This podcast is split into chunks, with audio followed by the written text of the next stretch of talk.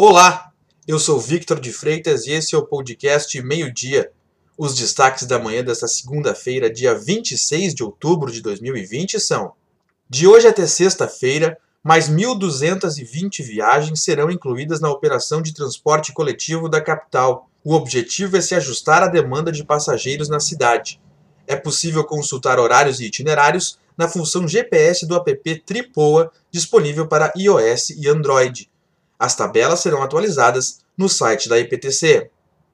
A vacina contra o novo coronavírus desenvolvida pela Universidade de Oxford teria apresentado uma resposta robusta entre pessoas com mais de 55 anos. A informação foi revelada pelo jornal britânico Financial Times. Os idosos estão entre o grupo de mais alto risco para contrair o novo coronavírus e são a faixa etária que mais apresenta óbitos em todo o mundo. Em um jogo eletrizante, Inter e Flamengo empataram em 2 a 2 na noite de ontem no Beira-Rio. O jogo valia a liderança do Brasileirão. O Inter esteve à frente do placar durante a maior parte do tempo, mas cedeu o empate nos acréscimos do segundo tempo.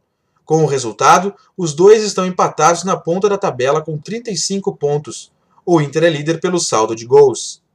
O Grêmio venceu de virada o Atlético Paranaense neste domingo na Arena da Baixada, em Curitiba. O tricolor chegou a 24 pontos na tabela. No entanto, o voo que trazia a delegação gremista de volta a Porto Alegre teve um contratempo. A aeronave teve que retornar à capital paranaense após uma hora e meia de voo por causa de fechamento da pista do aeroporto Salgado Filho.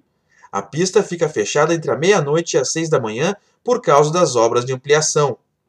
Uma nova frente fria que chegou ao Rio Grande do Sul trouxe chuvas já nesta madrugada para a fronteira oeste, a região noroeste e a campanha. Também foram registradas fortes rajadas de vento. Deve chover nas demais regiões ao longo do dia, com possibilidade de temporais, descargas elétricas e até mesmo de granizo. As temperaturas não caem muito, máxima de 27 graus em Caxias do Sul. Para saber mais, acesse agorars.com.